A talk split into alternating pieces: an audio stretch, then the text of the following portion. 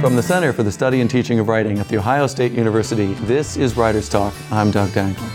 Tess Gerritsen is the internationally best-selling author of medical thrillers. Her books have been translated into 37 languages and sold over 20 million copies.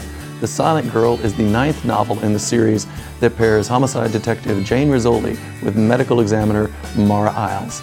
The series inspired the Rizzoli and Isles television show that recently began its second season on the TNT network. Welcome to Writers Talk. Thank you. Okay, well, on your Facebook page, you claim multiple abilities. Quote, I'm a thriller writer, a fiddle player, a doctor, a mom, and a French fry lover. So let's start with the most obviously important French fries. I'm addicted to them. Everywhere I go, I Okay. try I try new ones and I'm I'm always cultivating new recipes. So you don't make them yourself though. You you have to go out for this. I eat and make them. Okay, good. Does that make you popular at home making the fries? Uh, yeah, when the kids come over. Okay, cool. Now, am I correct? Uh, uh, the, the fiddle playing is related to your having a tiger mom and dad. You mentioned this in a recent interview with the Columbus Dispatch that you had tiger parents, um, the Asian parents who pushed you to excel. I think uh, it's very common among Chinese American children that their parents expect them to play either the piano or the violin or some sort of a classical uh, musical instrument. In my case, I learned the piano and the violin uh, classically, but as I got older and got exposed to Irish music, I became a fiddle player. Okay, I was going to say you're moving away from the classical training by calling it a fiddle. Right. It's it's all in the music you play. Right. Okay. Good deal. You know, I confess when I read that, I, I pictured you mulling over a plot point and playing the fiddle like Sherlock Holmes does. right when he's stuck, he'll play the fiddle. He's in your genre of uh, thrillers and that. So you began writing when you were on maternity leave, right? Not quite. Not I quite started writing. then. I wrote when I was seven years old. That was my first book. I guess that doesn't count. well, no, we'll count it. What was it about? It was about my dead cat. And I'm sorry, my t- my poor cat that had just died, and I wrote a whole novel. I think it was more of like a biography of my dead cat. Oh, okay. But um, I I might you know I told my father then I wanted to be a writer, and he said there is no career to be made in the arts. You better choose something uh, much more practical. Being the Chinese American Mm-hmm. father that he was, and that's how I got steered into medical school. Okay. You're the second person today that has said that. I was asked uh, earlier by uh, somebody on a, a radio show that I was a guest on, is there a career in the arts? And with a PhD and uh, master's in, in English, which is, I guess, part of the arts, I had to say, I really don't know. I, I don't know what to tell you about the humanities. I'm not, I may do the same thing with uh, my children that you're doing with yours and saying, maybe you should consider something outside the humanities and the arts. But uh, so you you started off at seven. You wrote about your dead cat, which un- wasn't uh, a medical thriller. No, but like it wasn't too far from the genre, Okay. was it? you didn't dissect the cat or anything before you wrote it. Uh, Uh, no, I didn't, but I did dissect a lot of dead animals that I found in the nearby canyon. I, I, I was I was already cutting things open and looking inside and trying to understand what made them tick. Um, and I think that that part of my personality persists. It's probably uh, it probably expresses itself in one of my characters, Dr. Maura Isles, and that I I like to think there's a logical explanation for everything. Um, so I, I, you know, my room probably wasn't very nice to visit because I had a lot of sliced open dead animals. Did you preserve these animals, or was this an abattoir? I mean, what was going on in this room? they were room? already dead. I They were, right, they were already dead, but you know they do rot. They do point. rot, yes, and uh, I think I probably kept them to the point where they were unpleasant, and then finally went and buried them. Awesome. That's that's uh, uh, for all you listening outside. This is going to be that kind of interview where we. Uh, well, I mean that's also true in your books, though. I mean, there's a lot. There's some gruesome detail.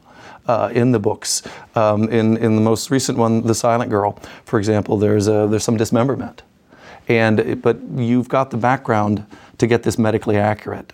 Yes, I, as I say, they, they are anatomically correct, um, and and there is some some gruesomeness involved. But you know, I, I do draw a line, and I try not to show violence on the page very often. I, I don't like it myself, and most of the time, the gore that you see will be in the process of either the police or the medical examiner doing their jobs. To me, that's a lot less upsetting because you're seeing somebody coming in and, and having a responsibility and doing the right thing and trying to do the right thing. You don't see the suffering on the page. Right. So, do you keep up with that? Do you keep up with medical journals now to see if there are any new forensic techniques? I mean, you talk about, I think it's called luminol in Yes, the book, which yes. seems to have been a new technique from the time that one murder occurred to the time that it's reinvestigated. Yes, I have. Uh, I'm a subscriber to the journal of Forensic Sciences. I do attend uh, pathology journals, uh, forensic pathology um, meetings. Uh, we have a very good one up in Maine, and I have a huge library of textbooks. Plus, I have friends I can always call. So this this is just the adult version of the room with the decaying cats. Yes, it smells you... much better. okay, so. Um, how long did you go uh, that you were writing, uh, that you were a, uh, a practicing uh, physician. And uh, what, you, were you a medical examiner in the same way that uh, Isles is? Or? No, my specialty was internal medicine. So I was dealing with, with living patients. patients. One hopes, yes. One hopes, yes. But as a medical student, I mean, just learning, when you get to your medical degree, you have probably witnessed about a dozen or more autopsies during your training. So I, you know, the autopsy room is not unfamiliar to me. Um, I can say that, you know, cutting open dead animals who you don't know is one thing, but watching an autopsy of, say, one of your patients who you failed, who died. That's a very, very upsetting um, experience. It's quite different. And mm-hmm. it's one of the things that made me think I don't think I have the heart to be a forensic pathologist. Mm-hmm. Okay. Well, that's interesting. I'm also sort of, uh, I didn't know that physicians would attend the autopsy is of, of, of, their own patients. Well, we are encouraged to because we were told if you make if your patient dies, you want to know what happened. You mm-hmm. want to know what you missed. But you could get that from the report. You can, but um, we were always encouraged to, to see firsthand the pathology, you know, wow. the disease process. That's uh, that's a tough medical school. It, right well, I think it's very tough um, because you may have been talking to that person 24 hours earlier. Yeah. Yeah, that seems.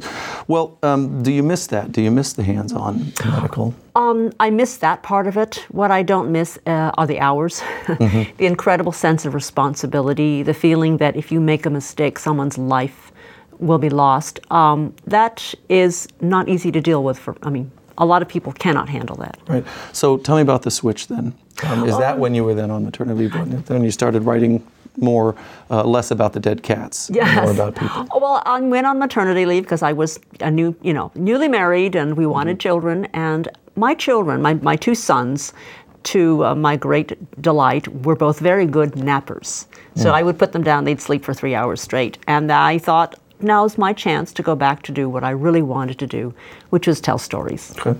How long did you do that before you decided to make a, you know, the break and become the author? And, and then I guess my follow up is going to be Did you have to tell your parents that? well, uh, my, as far as my parents knew, I was just on maternity leave. Um, but I, I, think it was after I sold my first book uh, and I realized I can make some money at this. Mm-hmm. I can I can stay home for a while. Uh, the other issue was that it was very hard juggling two careers. My husband is a doctor as well. And there were times when we'd both be called into the hospital late at night. Mm. What do you do with your sleeping two year old? What do you do with your sleeping two year old? You bring them to the hospital with you. Mm. You pull them out of their cribs, you bring them, you, you hand them hopefully to a nurse and say, Will you watch my son while I go in and see this patient? Oh. That, that after a while became so anxiety provoking that um, uh, we made a family decision that I would stay home for a while until the kids got to kindergarten at least. You said oh, after a while. I would think that would be immediately anxiety. Yeah. It, there were about two years there where we were still juggling things, mm-hmm. and um, I, I understand completely the stresses of working women. Okay, so uh, then then did you have to actually inform your parents after at some point you've decided to do what they didn't want you to do? It, it's funny. I think my parents both felt it was okay because I had the degree and I and I had the job and I could go back to it at any time. So that's the point at which you said, "I'm now a writer. I'm not a physician. I'm a writer." How how, what, how long did that switch take, or was it immediately upon the sale of the first book? It, it was when I got my first advance check, I think. so you begin signing your name, comma, writer, and right, that replaces yes. uh, MD. Okay. Right. Before your best-selling medical thriller Harvest, you wrote romantic suspense novels, right? Mm-hmm. Tell me about uh, writing in that genre because I'd like to contrast that to writing into sort of the murder genre, the the, yes. the medical thriller genre all genres are difficult. And I, you know, it, it annoys me sometimes when people sort of laugh scornfully at romance novels. Mm-hmm. My books were 50% romance and 50% mystery. So it was that, that balance you were always trying to, you know, to keep exciting. The wonderful thing about romance writing is that it teaches you immediately to focus on character. That is really where romance is all about. I mean, who are this? Who is this man and who is this woman and why do they fall in love? Mm-hmm. So you need to know who these people are.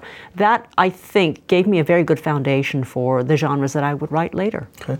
You say who is this man? Who is this woman? It's, so it's the explanation, exploration of character.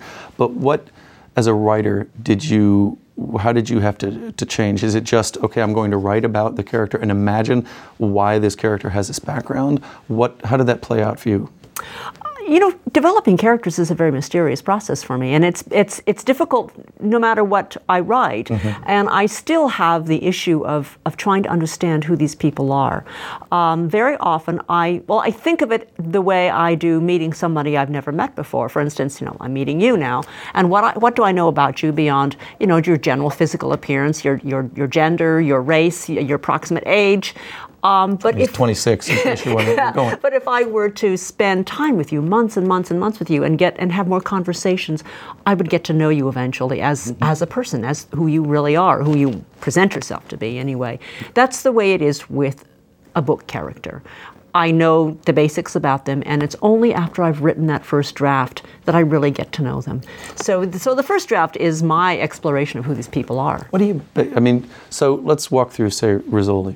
Okay. Um, you have somebody here, the character who is a policewoman, mm-hmm. and in the books, I think you've said that you take sort of pains to not have made her a beautiful person, mm-hmm. um, and then she gets cast with, with, you know Angie Harmon. Yes. Right. So, uh, which uh, you said in a recent interview, how do you not make her beautiful? But you went to these pains to say this character is defined in part by her physicality, by who yes. she is, and she's also defined by her gender because she uh, talks in this book about being a female mm-hmm. um, in a largely male-dominated um, area. And I think actually both characters go through that, if, if I'm not mistaken, in this book. So what, how did you write into that in the beginning? What were the traits that you said, this is what I'm going to hang my hat on and say that's what defines her? My first impression of Jane Rizzoli, and I, and I have to admit, I didn't spend a lot of time thinking about her because I thought of her as a sacrificial victim. She was going to die before the end of that first book. I mean, that was how I, that was my plan for her. Um, and I think my shorthand for Jane when she walked on was outsider. She is the outsider. And she's struggling, and she's been struggling all her life to be accepted. Number one, because she isn't attractive. And for women, I think, you know, attract, physical attractiveness, how we look to the world, uh, is very important to us. So that would be an integral part of her personality, that she feels unattractive. And the other part is that she's working in a boy's profession. Uh, she's the only woman in the homicide unit. That's what I thought about Jane from the beginning, and I thought an outsider and probably angry. She has a lot of anger in her in that 1st mm-hmm. book, which comes out as, as bitchiness. Um, a lot of people don't like Jane, a lot of readers don't like Jane, but I understood where that came from. It was all anger. Mm-hmm. Do you say you understood where that came from because being in a, in, in a medical field, and a lot of times that's a, a male dominated. Um, was that something that you had experienced, or no, is that just a different? I think the outsider status that I understand comes more from my race. Okay, from uh, being, as you said, the only Chinese. The only student. Chinese kid in my elementary mm-hmm. school, mm-hmm. and not being uh, what was considered the classically beautiful, uh, or the you know what was accepted as beauty in American culture, mm-hmm. which is you know Caucasian features. So I've always felt uh, the outsider in terms of what you know how Jane feels, um, physically maybe overlooked um, and maybe not considered the girl that you would ask out for a date because I wasn't like everybody else. Mm-hmm. So I was just tapping into my own, I think, my own childhood experiences when I wrote her. And maybe that's why she came across so vividly and so easily for me. You're listening to Writer's Talk from The Ohio State University with Doug Dangler and guest Tess Gerritsen, author of the novels that are the basis for the Rizzoli and Isles television series on TNT. Writers Talk is a co production of the Center for the Study and Teaching of Writing and the Ohio Channel. You can see some of our interviews by visiting ohiochannel.org or by checking your local television listings for broadcast times. Now back to Doug's talk with Tess and the unusually abrasive nature of some of her characters. A couple times as I was reading this, I thought, well, this is a really spiky character. There are some of the exchanges where they're just really spiky, and I thought that's an interesting take because a lot of times in the books, the the in, in sort of um, in some genre novels, and I don't mean that in a dismissive way. I just mean that there are certain things you sort of expect in in this uh, that they're going to be a little bit more um, likable as Mm-hmm. a character, and they're going to be a little bit more, you know, playful or fun, which. No disrespect intended to the TNT, but they're, they've, they've lightened up the characters, Yes, I think. Yes, they have. And, uh, you know, which is probably necessary for television Yes. or something like that. Because, so. uh, so tell me about then your reaction to that um, as an author. On the one hand, you sit back and say, you know, it's going in a different um, medium, let it do what it does. On the other hand, you say, these are my Yes. Well, my babies are very dark. In the books, they're very dark. One, one is Jane, who's a bitch, or, or at least has a chip on her shoulder, and the other is Maura, who has some very deep, dark secrets and um, is, is uh, you know, quite a gloomy character. Um, so the the change into television, well, I, it took me a while to get used to it. Um, 1st of all, Angie Harmon's beauty uh, goes against the outsider status, but they what they have done with her though is I, I think they chose Angie partially because she has the right personality for that part. She she captures that grittiness of Jane Rizzoli perfectly. Um, we just have to overlook the fact that she's she's beautiful. Um, what they've done most uh, in changing the story is is more Isles. They have made her much more innocent, uh, certainly a lot sunnier character, a lot softer character, because their intention from the beginning, and I was told this um, by the producers, they wanted to focus on this friendship. They wanted these two women to bond.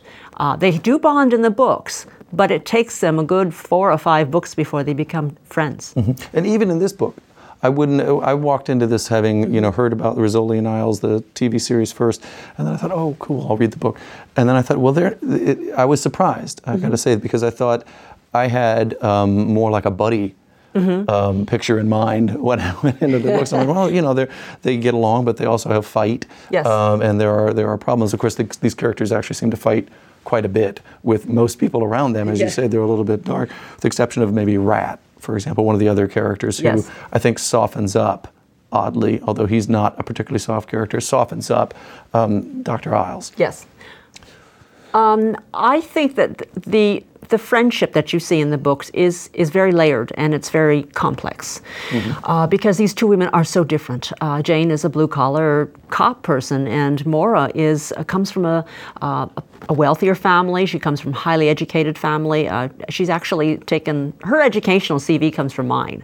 Uh, We both we both anthropology st- students in Stanford who went on to medical school in San Francisco.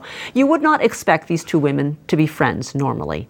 They are thrown together because of their jobs, because of the stresses that they have to deal with. Their friendship grows out of mutual respect um, for each other's skills. It does not come out of any instantaneous uh, chemistry, uh, which makes their friendship also very wrought sometimes because it's easy to split that apart. And, and it doesn't take much. Uh, in The Silent Girl, um, there is a conflict that arises because of professional issues. Um, and I can see these two women flying off, you know, in different directions possibly. And what do you, when you say something like that, out of curiosity, if you've said something like that to your publisher, do they flinch in their chair? do they flinch in their chair and they say, "Wait, they're going to go off in different directions? What, we're we just going to have a Rizzoli book, just an Isles book? How are you going to do that?" Oh, I, no, I don't mean they're going to go off in different directions and, and just have one or the other. I think that there may be, they, they may have a falling out for a while, but I think that the fact they both respect each other as, as co workers um, is always going to bring them back together. So that comment suggests to me that uh, unlike some authors who've got this arc, right? They, they know the beginning, the middle, the end. You don't necessarily have that arc for these characters. I never had an arc. I never had a plan. I, I never know what's going to happen to them until I sit down and write the book. Uh, and and know, as I said, Jane was supposed to die in that first Now, book. what happened? Why? What's the reprieve? Um, the reprieve was that I got to know her. Okay. And by the end of the book, I understood why she was a bitch. Did you kill somebody else to make up for it? I, actually just didn't kill her. didn't kill any, she survived. She survived the scene that where she was supposed to die. It was towards the end, and I, I think most people will know what it is when Mm-hmm. right, they read it. because she in the search. carries on. It, that gets mentioned in this book, and She carries on. with Um, the, the, the scars from that scene. Right, and I found I found that I identified with her. I, I would I, I- maybe it was more on a on a more conscious level. I realized who she was. That she was a version of me. She Mm-hmm. she had some of my characteristics, and and I liked her. What now? How many characters have you had that where you thought, okay, this is a version of me, or it's this splinter of my personality that I'm going to amplify for this particular thing. Is that how characters arise? Yeah, I think it's it's funny. These two women probably are two aspects of, of my character. Uh, more much more like me than, than Jane. Jane is sort of Jane encapsulates some of the anger I had when I was a child, uh, or certainly growing up as, a, as an adolescent. And Maura is the logical, scientific side of me that I think is in control right now. So um, you know, when you're writing, you never know what part of your id is going to come out. When you showed the books to people you knew after you had read them, did they comment on that? Uh, No, nobody has. Okay. Nobody. al- Although people do, um, people do guess that I am Maura Isles. Right, that one seems obvious. Right. Right, but the other one. So, um, what aspect? Uh, I'm curious to follow that down some more. You say, you know, she's working class. You don't identify with that aspect. You identify with the anger aspect. Does that? How long do you think that continues to resonate for you as an author as you, you know, work through this? Are you always going to have that well? Is that something? I you're think I'm about? always, I'm still working through it. And uh, yeah, you'll notice when you, I mean, if people read the series, they'll notice that once Jane gets married and has a child in the books, Mm-hmm. and she becomes happier. That that anger that that you know that anger that started her off that promoted her into the stratosphere of her career um, has dissipated somewhat, but it is always going to be a little engine in there, and and in certain situations it's going to come out. All right. Now, in the new book, you introduce a Chinese American detective, Johnny Tam. Yes. And uh, you you've said that this is more personal Mm-hmm. for you because it reflects your Asian American heritage. Does this mean that, uh, and this is a, a, a character with secrets Yes. um, that are hinted at pretty heavily at the end. Um, is this a character that you're going to be exploring, or is this? I I would like to. Um, Johnny Tam says the things that I think. Uh, there are a couple of conversations he has with, with Jane, which reveal that he, he feels the same way that I did. He feels like the outsider. He feels like he's stereotyped. Um, he gets tired of being called a geek. He says, you know, we're, I, I can hear Johnny Tam saying, you know, we're not all geeks. Some of us are stupid. so uh, I, I think that he, um, he is able to express um, the experiences of being a, a very visible minority, the sense of, of collective guilt, the sense of collective shame we have when somebody in our community commits a crime. We all feel like we're guilty, uh, which is completely unreasonable, but there it is. Right. Which I, I I was reflecting on that as I read the book because there's a, a, a, a Chinese character who commits a crime, and as you said, they all, the whole community feels shame for it. And I thought Yeah. that's really fascinating because you know, the that doesn't translate to many other cultures. To say the if if there is a white character that commits a crime, the white community doesn't take mm. on that mantle. But what it made me think of is you've been translated into 37 languages. You know, How is that going to play in China? how does this play in other places? Do you have com- t- discussions with your readers to say, you know, what did you think of this? I don't know. It hasn't come out yet. I mean, it hasn't been translated yet. It's still just in English. But I am curious about how, how Chinese will feel. I think it has more to do not with the Asian culture, but with the minority, culture. Because I have talked to African Americans who say when a horrible crime is committed, they will all squint and say, please don't let him be black. They feel the same way because we all feel that something that one of us does reflects on the rest of us. Okay. In um, an interview with the Columbus Dispatch, you, as you've said before, aligned your character, yourself with your character, um, medical examiner Isles, and you said, "quote We're both pretty reserved. I would be happy sitting in my office, never talking to anybody." Now, I see that as a useful trait as an author. But it also seems like it's a problem for an author because when you develop these characters, they can't all be splinters of yourself. So, you know, for example, there's an alcoholic cop in here that they go to every now and then for uh, sort of guidance, I guess. Yes. I'm not sure if you can call it that, but for at least information. Yes. And, you know, that sort of reticence to be in public seems to me to, in some ways, be at odds with being a writer. That- Well, I think there's a difference between real interaction with real people and sitting in your office and having interactions with imaginary people. That's comfortable. Most of us, I mean, we. I think that a lot of writers probably deep down are actors in some way. We are able to get crawl into the minds of our characters, um, and it's fun to explore and meet people who don't exist but who are completely different from us. So are you the kind of author that you, you write and then you perform it back to the screen? I do. Okay. I perform it back to myself. So, okay, so do you then need a, uh, when you go with the, the room of one's own, it has to be soundproofed? It has to be. or are to they be- used to it in your family? I don't want people nearby because they'll hear me talking to myself. Okay. Um, what are you working on now? I'm working on the uh, the next book in the Rizzoli and Isles series, um, and it takes place in a very weird private school in Maine, where strange Are there things. any normal private schools? There was a the private school here that wasn't weird, but it was the locus in some ways of, Yes. of problems. yes. Uh, so so private schools are the problem for you. Well, this this one is going to be where Rat, the, the, the teenage boy Rat, is attending, Okay. um, and so he's up there in this private school. And Maura goes to visit him because she sort of almost feels like her his adoptive mother, and when she gets there, realizes something.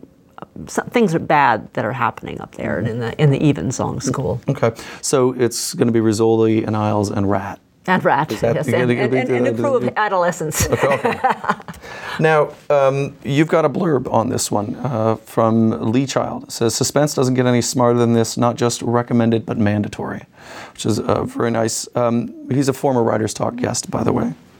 Writer's Talk. Is he somebody you follow? Is, is Lee Child somebody you, you, you know, you read his books as soon as they come out and say, okay, here's an interesting thing he did here. I might pick up You know, something." uh, there are such a large number of writers that I, I think all of us writers follow each other. We know each other very, very well because we see each other at the same conferences, or or we have the same editor or agent. Um, Lee is one of those people. And I know you've had some previous um, authors here uh, who uh, who I also follow: Kristin Hannah, Lisa Gardner. Um, not only are we friends, we are professional admirers of each other.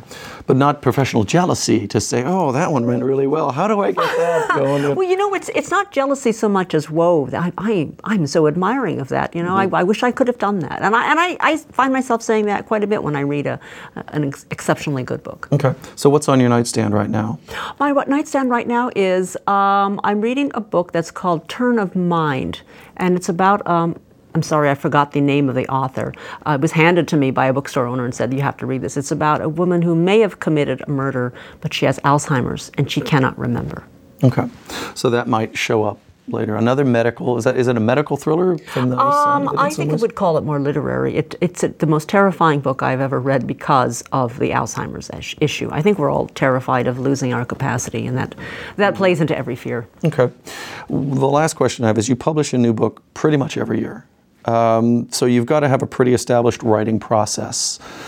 What constitutes a good day of writing for you, besides talking back to the screen? A good day of writing is uh, four pages of uh, brand new prose. I mean, if- four pages. And um, I think that what puts me, what makes me a little different from other authors is the process. Uh, I don't outline. I don't know where the story's going. I know where it starts. Um, and I write my first drafts always with pen and paper. I was going to ask longhand or computer. You- Longhand. Four four pages longhand. On, and it must be on unlined typing paper. Why online typing? paper? Um, I find the lines distract me, and I, it's it, it's really funny. But you know, process is so important. It's important that once you get something that works, to stick with it. I like the unlined typing paper because I can write big or small, and I can write sideways. now wait a minute. If you write big, you get out four pages. You write very large, and you say, "I'm done for the Well, day." I know, but I, I'm sort of making that calculation in my head. Well, that's a big one. Well, this I'll have to write smaller the next time. But I, it, it almost as if when the writing is going really well and it's going really fast, I will tend to write bigger because you're just more flamboyant when things are working well. Um, and when you're writing small, it's it seems to be more thoughtful, something that takes me a little bit a while to.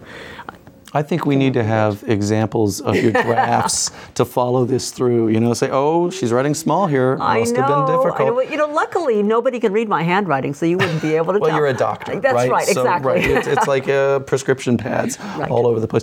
When you do that, though, when you're you're writing it, do you have to hand that off to somebody? You you have to do it yourself. I type it myself. You type it yourself. Because nobody can read my handwriting. Because nobody isn't that. it seems like uh, it makes it somewhat inefficient. Absolutely. It's totally inefficient, and I would not recommend it to anybody. Okay. But after 23 books, I've tried typing first drafts on. on Clearly successful. um, I find that put, putting the first draft on a computer screen compels me to rewrite and rewrite and rewrite the first paragraph. I never get beyond that. So it's, it's important not to see the flaws of your manuscript until you finish the entire first draft. Only then do I know what the story's about. Excellent advice, Tess Gerritsen. Thank you very much for being here on Writers Talk. You've been listening to Writers Talk with guest Tess Gerritsen. For more about Tess and other Writers Talk guests, visit writerstalk.org. Writers Talk is a co production of the Center for the Study and Teaching of Writing at The Ohio State University and the Ohio Channel. For signed books and DVDs of select Writers Talk interviews, visit the Writers Talk section of the Ohio State University bookstore. Join us again next week to hear OSU alumnus Joshua Jay, author of best selling books about magic. It will make your summer blues disappear. Until then, this is Ashley Miller for Writers Talk. Keep writing.